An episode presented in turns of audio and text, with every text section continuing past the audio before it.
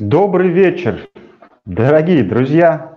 Сегодня очередной понедельник, когда же Новый год по старому календарю. Всех вас с этим и поздравляю. А значит, в эфире передача все правильно, бизнес-разборки. А, я ее ведущий Илья Тимошин. В гостях у нас уже традиционно Олег Брагинский. Олег, добрый вечер. Илья, добрый вечер. Ну, передача «Бизнес-разборки» для тех, кто нас только увидел или как-то где-то мы попались. Это передача про навыки. Каждую передачу мы открываем двер, дверцу в классный и необъятный мир навыка. Олег э, – современный гений эффективности, который владеет такими навыками ни много ни мало в количестве 741 единица. Э, и есть также школа, где в этой школе э, можно получить инструменты и овладеть навыками. Но сегодня у нас такая новогодняя, скажем так, передача. Да, кстати, благодарю, благодарим вас за то, что вы голосуете. Э, тему эфиров мы определяем, исходя из вашего голосования. Ссылка также будет под видео. И хотелось бы сегодня э, поговорить, как же, можем, как же мы можем с вами воздействовать на человека, не обходя его сознание – а, попробуем разобраться в осознанном восприятии информации, поговорим про убеждения. Олег, ну и от вас вкратце или не вкратце, как получится определение э, данного слова. Убеждение, как вы правильно сказали, я, по сути, воспользуюсь частично вашими фразами, вашими словами, вашими мыслями. Убеждение – это возможность подкорректировать картину мира собеседника таким образом, чтобы он смотрел в нужную вам сторону. И прямо сейчас я именно это и продемонстрировал. Что я делал? Я попытался присоединиться к ранее сказанному. Это тоже вариант убеждения. А, вот у меня такой сразу вопрос. А, ну, мозг у нас такая вещь интересная очень. Она собирает в себя всю информацию, которую мы видим, слышим. А, это хорошо, что если бизнес-разборки человек смотрит, он уже немножко может фильтровать. А если нет, то мозг перерабатывает информацию и преподносит нам как результат наших мыслей, и мы думаем, что мы так думаем. То есть мы убеждены. А если мы еще активны, то мы можем собрать вокруг себя огромные течения людей, которые будут тоже в этом убеждены.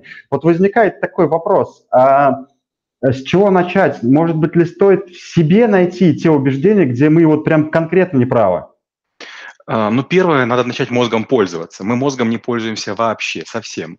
Например, э, кто из нас задумывался, что в сердце есть желудочки? Получается, что сердце тоже может переваривать пищу? Другой пример. Мы все говорим, а взвесьте нам сахара. Вопрос, а мы измеряем вес или массу?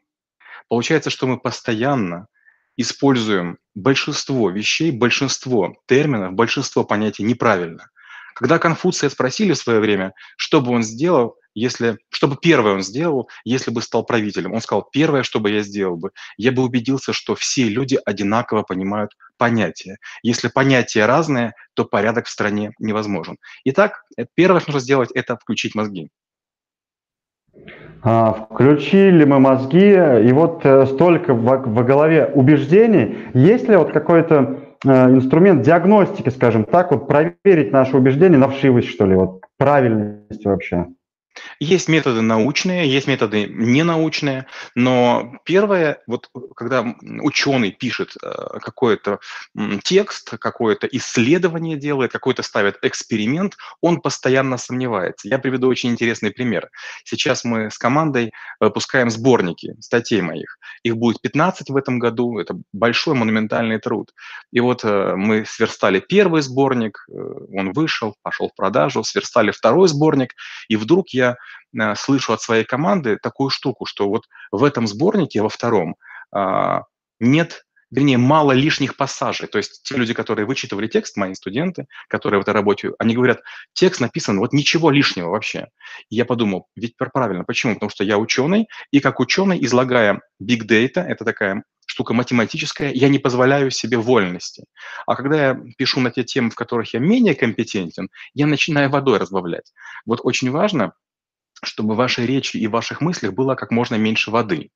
Мы включаем мозги, и когда мы говорим, сразу же понятно, сколько у человека там, твердого вещества в мозгах, а сколько манной каши. Например, большинство людей, начиная речь, э, строят ее со вводных. Ну, или например, или слышишь. Послушайте, если вы находитесь в процессе коммуникации, то любые вводные, они лишние. Дальше. Я очень сильно тебя люблю. Или мне очень хочется каши. Очень – это тоже лишнее слово. И получается, что по плотности информации очень легко себя даже продиагностировать. Обратите внимание, перемотайте. Примерно секунд 7 тому назад я сказал слово «очень», и большинство людей его не услышали. А если вы сможете слушать свою речь и понимать, где в ней была пустота информационная, а где ее не было, вы поймете, насколько включен ваш мозг. Хм. Непростой инструмент, скажем так, непростой, но Видимо, когда очень хочется сильно сказать, мы начинаем разбавлять водой, когда нечего.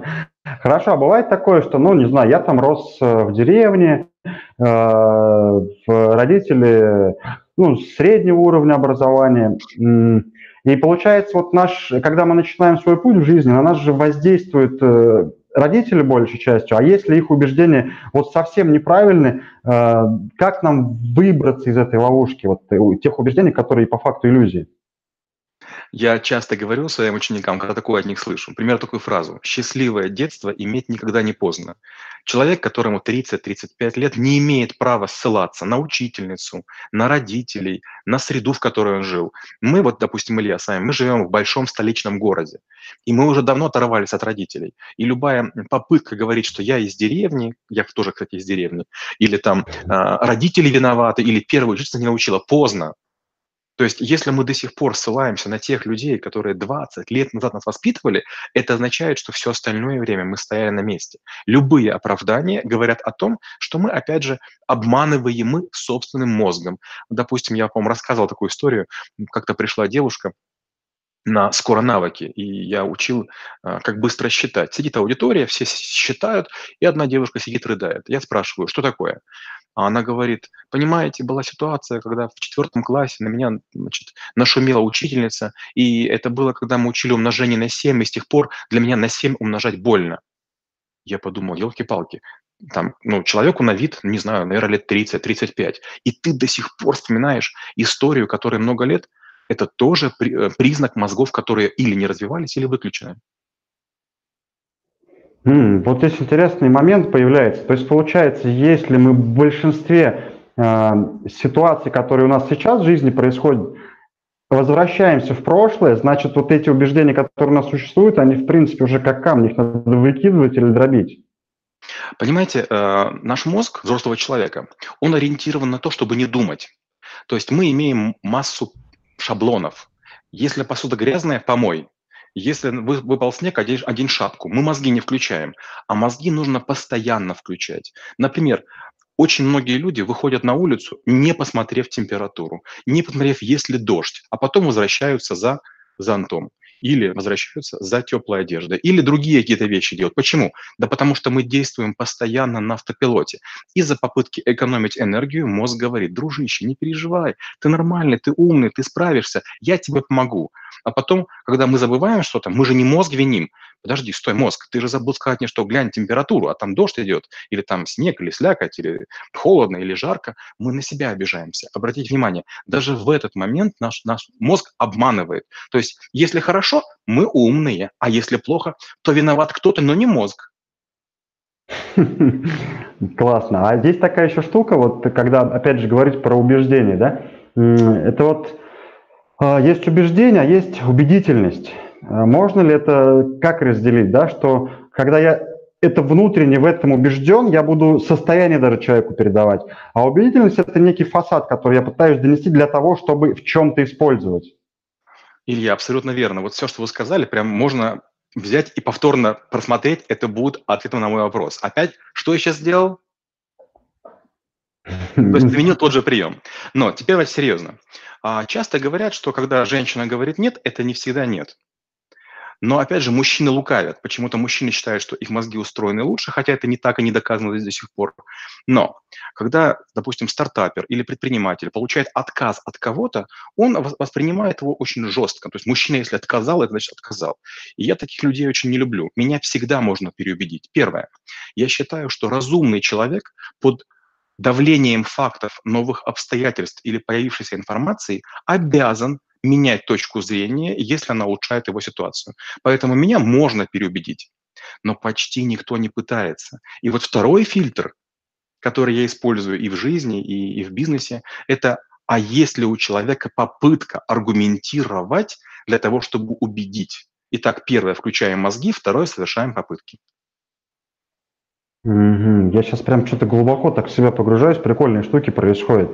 А, если нет, это не значит нет. А, хорошо. Когда верну, вер, вернувшись опять к действиям в убеждениях, то есть может ли м, быть такое, что человек, которому к которому вы обращаетесь, вот как в вашем случае, делает осознанно первый шаг, э, такой барьер, чтобы проверить, насколько мое намерение твердо. Я скажу больше, так большинство людей поступают. А, я действую старой еврейской пословицей. Мне ее с молоком матери впитали, то есть большинство людей, которые жили в моем окружении, знают ее. Она звучит так. Сказал нет, заработал. А, форми, форми, формирует ценность. Интересно. А, хорошо, забыл в начале вопрос, пропустил один. Я сейчас вернусь как будто в начало. Почему это навык и какие э, результаты я получу после его освоения? Смотрите, вот э, простой, простой пример привожу. Вы приходите в какой-нибудь автосервис, и вам кто-то рассказывает, что будет делать с вашим автомобилем. Другой пример. Вы приходите к врачу, и врач вам говорит, как, как надо вас лечить. Но и в первом случае, и во втором есть вероятность, что вы не согласитесь. Вы не эксперт, вы не разбираетесь в моторе, вы не разбираетесь, не знаю, там в чем-то в своем теле, но человек, который знает это хорошо, почему-то на вас не повоздействовал. Он был неубедителен. И в эту секунду возникает шаблонное поведение. Я иду в другую мастерскую, я иду к другому врачу. И в чем происходит проблема? Ведь если специалист квалифицирован, он гарантированно это знает лучше, чем вы. Чему ему не хватило? Убедительности. Он не умеет убеждать. Большинство людей почему-то говорят про продажи. Продажи и маркетинг – это вообще не навыки, это, это эфемерия. И маркетинг, и продажи используют убеждения. Вернее, должны были бы использовать. Но не умея использовать убеждения, миллионы долларов сжигаются там разными компаниями на костре маркетинга или других всяких э, псевдонавыков. Убеждение – это способность донести информацию до человека. Посмотрите любую рекламу немцев. Она скучная, сухая, но там есть только один лейтмотив. Это про выгоду. А теперь глянем на рекламу в наших телевизорах. Ну, то, что я вижу, по крайней мере, когда я смотрю телевизор там где-нибудь в торговых центрах или э, ожидаю где-то в очереди. Что я вижу? Веселый ежик несет яблочко, и это будет сок. Послушайте, мозги включите. Ежики ничего не накалывают на свои иголочки. Знаете почему? Они не могут наколоть, и они не могут снять. Но представьте, если Большинству людей нравится эта реклама. Другой пример. Да, дядя в рекламе режет колбасу. И реклама «Папа может». Мозги включите. Показывают недотепу, который не может своему ребенку сделать бутерброд. Что в этом может нравиться? А, мне кажется, в нашей экономической ситуации в стране должен быть хоть где-то юмор.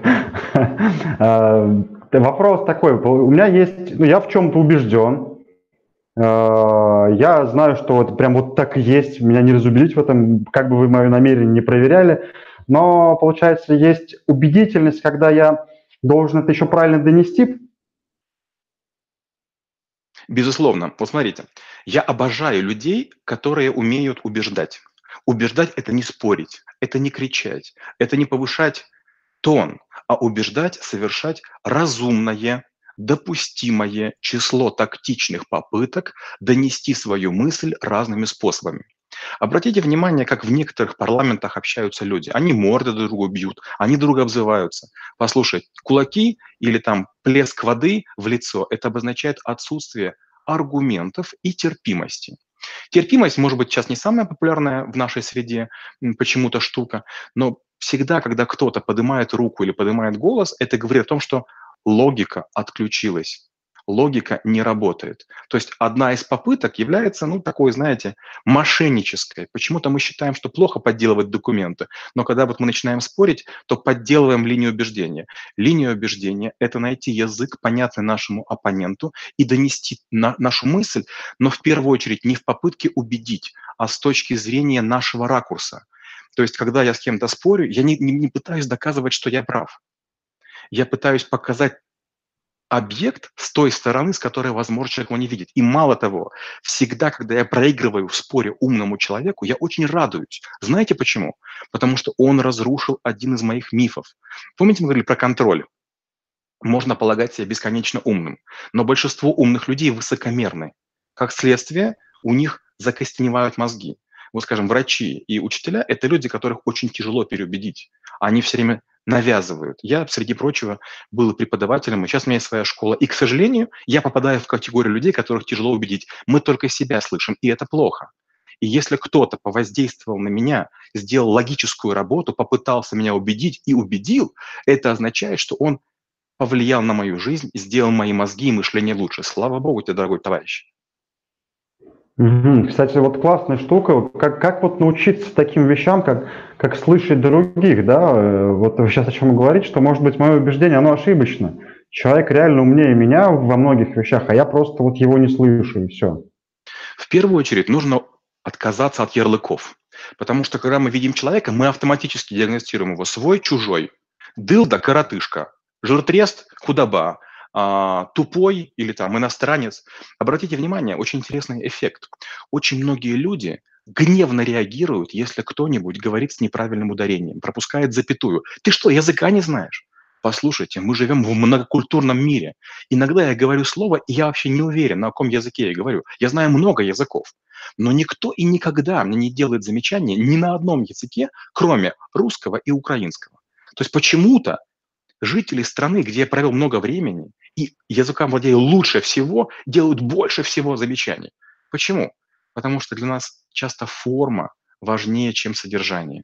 И что мы делаем? Ага, если, допустим, ты споришь с таджиком или киргизом, заранее думаешь, он тупой. Американцы так не поступают. Американцы, э, вообще любые кол- колонисты так не поступают. Почему? Они понимают, что если мы показываем уважение и пытаем человека убедить, то очень часто он начинает видеть по-нашему. И вот всегда, когда у вас есть своя точка зрения, у вас есть очень простой выбор. Не вешать ярлыков и подозревать, что в речи любого человека может быть полезнейшая информация. Ребенок, книга, коллега, которого вы знаете, тысячу, считаете тупым, возможно, он вам уже сто раз сказал невероятно полезную, ценную вещь. Но вы из-за своей зашоренности этого не слышите и вы обкрадываете сами себя. Общение – это самое ценное, что есть. Пока ты говоришь, ты умнее не становишься. Мы становимся умнее только тогда, когда слушаем и присваиваем себе часть решений, которые отработаны чужими мозгами. Hmm. То есть э, получается часто вот эта гордыня, наша корона нам мешает э, спуститься к тем людям и услышать их, да, то есть получается этот внутренний э, хорошесть моя, какой я классный, лучше меня нет, вот возникает барьер. Мозг, да, мозг надо включать, хорошо. А здесь тогда такой вопрос у меня возникает. Э, убеждение и манипуляция. Вот в чем принципиальное отличие? Смотрите, э, если мы сравним убеждение и манипуляция, это антагонисты. А, манипуляция – это способ силового воздействия на человека в обход его логики и критицизма, чтобы быстро получить одноразовый результат. Манипуляция очень часто раскрывается, и человек теряет доверие. Убеждение – это целенаправленная, системная попытка э, воздействия на человека без попытки обойти его критику, без э, желания его обмануть, без надежды на его тупость или ваш авторитет. Угу. А если такой момент происходит в жизни, ну, там, я в чем-то убежден, э, с многим людям это объяснил, они мне верят, проходит какой-то мом... период жизни, я пообщался с другими людьми, у меня мои убеждения немножко трансформировались. А, получается, это уже не совсем те убеждения, в которые верят те люди, с кем я до этого общался. То есть эта трансформация произошла у меня в жизни. И для них я, получается, в данный момент обманщик. Вот здесь такие вещи как обходить лучше? Я приведу простой пример. А, один из классических трюков пропаганды и манипуляции – это когда берутся слова политика, скажем, пяти- или десятилетней давности, и говорится, что тогда он говорил одно, а сегодня говорит другое. И народ хавает. Да, обещал, а теперь соврал. Повторю еще раз. Человек, всегда говорит из позиции сегодня и сейчас. И тогда у него могли быть одни убеждения, а сегодня другие, и это нормально. Это как раз и есть манипуляция. Но это всем очень нравится.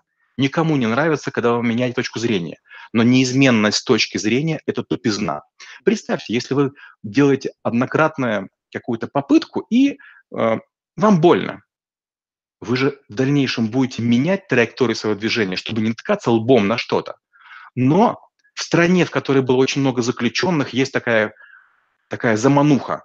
Мы должны держать слово. Мужик сказал, мужик сделал. Да тупость какая. Мужик постоянно ходит по граблям, получает очередную шишку, все молодец. Это, это, это глупость, это чушь, это не суратится. Классное сравнение. А такой вопрос, а какие инструменты, методы убеждения вообще существуют? В первую очередь логика. И тут большинство людей ждет жесточайшее разочарование. Несколько вещей, невероятно полезных в жизни, они заключены всего лишь в трех навыках, которые обычно я читаю до убеждения. Первый – это логика. Второй – это риторика. И третий пока не скажу.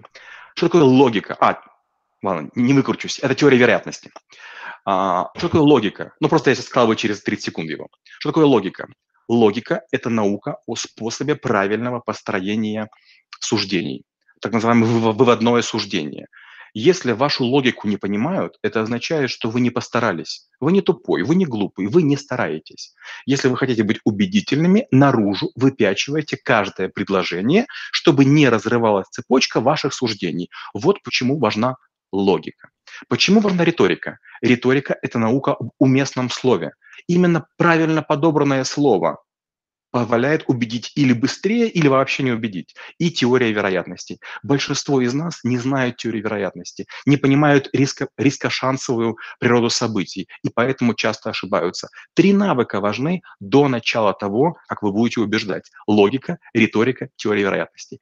Э, самая простая – это риторика, это работа со словарем, это чтение великих авторов, это работа над речью, это написание неких текстов.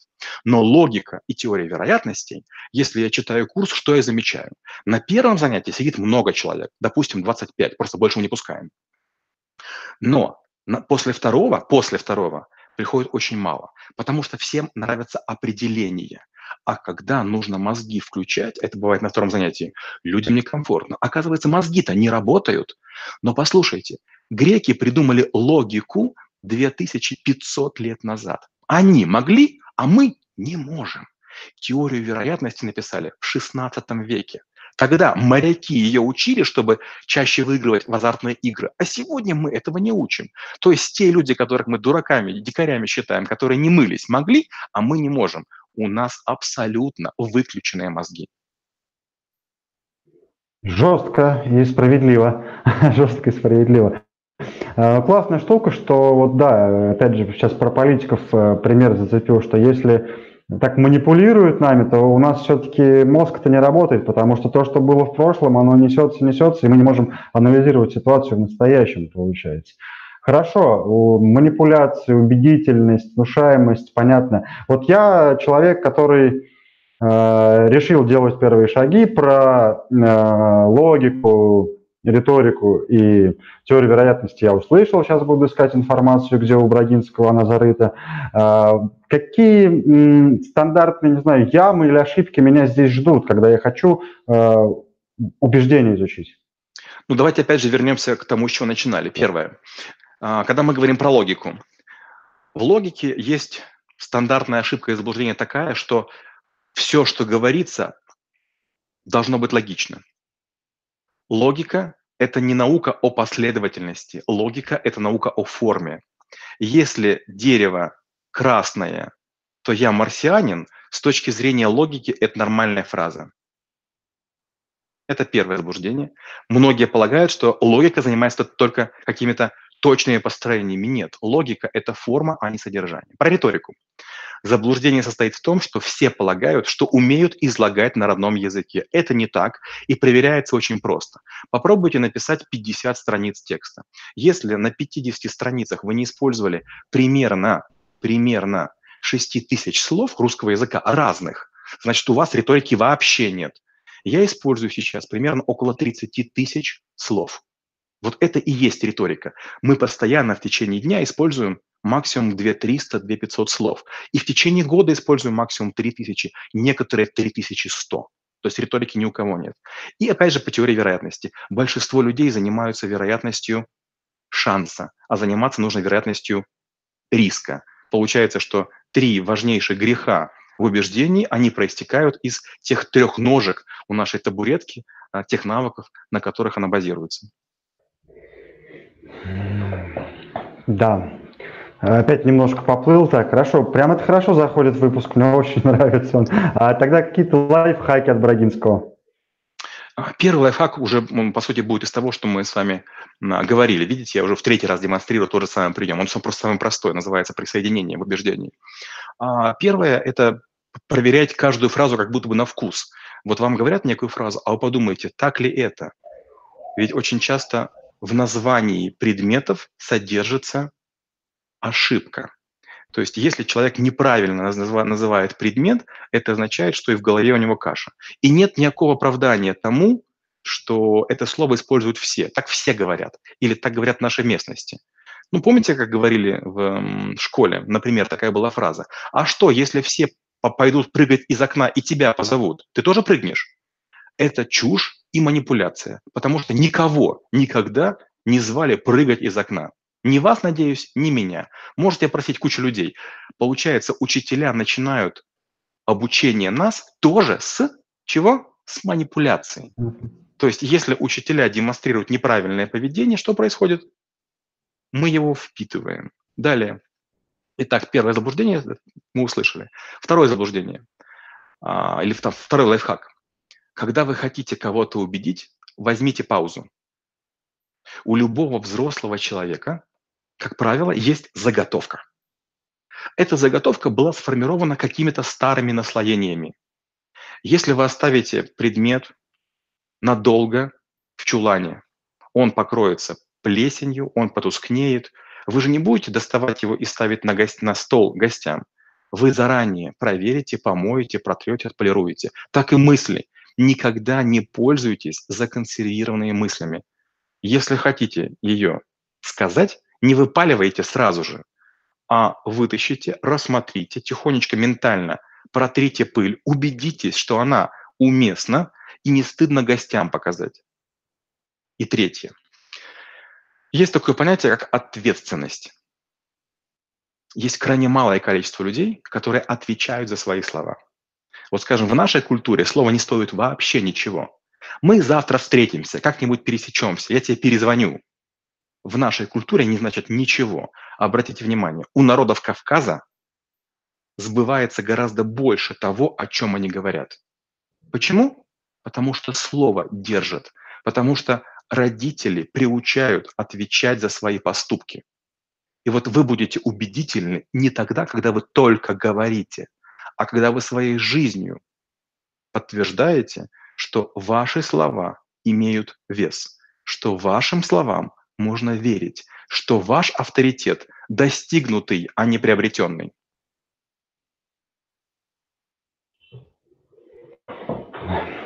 Все, все, все глубже и глубже бурлите вы меня.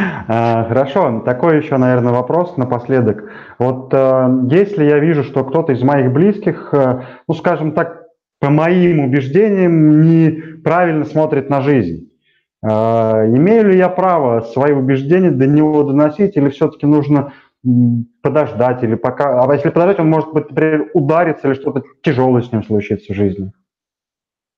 А, меня часто спрашивают, вот вы эффективны, эффективна ли ваша супруга? Если честно, ни в коем случае нельзя близких под себя переделывать. Ни в коем случае. Категорически. Если вам кажется, что другой человек не прав, это ваша проблема, и вам с ней нужно работать в первую очередь. То есть это мы возвращаемся к чему? К терпимости. Если другой человек рискует таким образом каким-то пострадать, конечно, с этим надо работать. Убеждением, мягким, деликатным, тактичным и бережливым. Почему? потому что мы не можем с близким человеком расстаться. Вы не можете его поменять в магазине на другую модель. Это живой человек.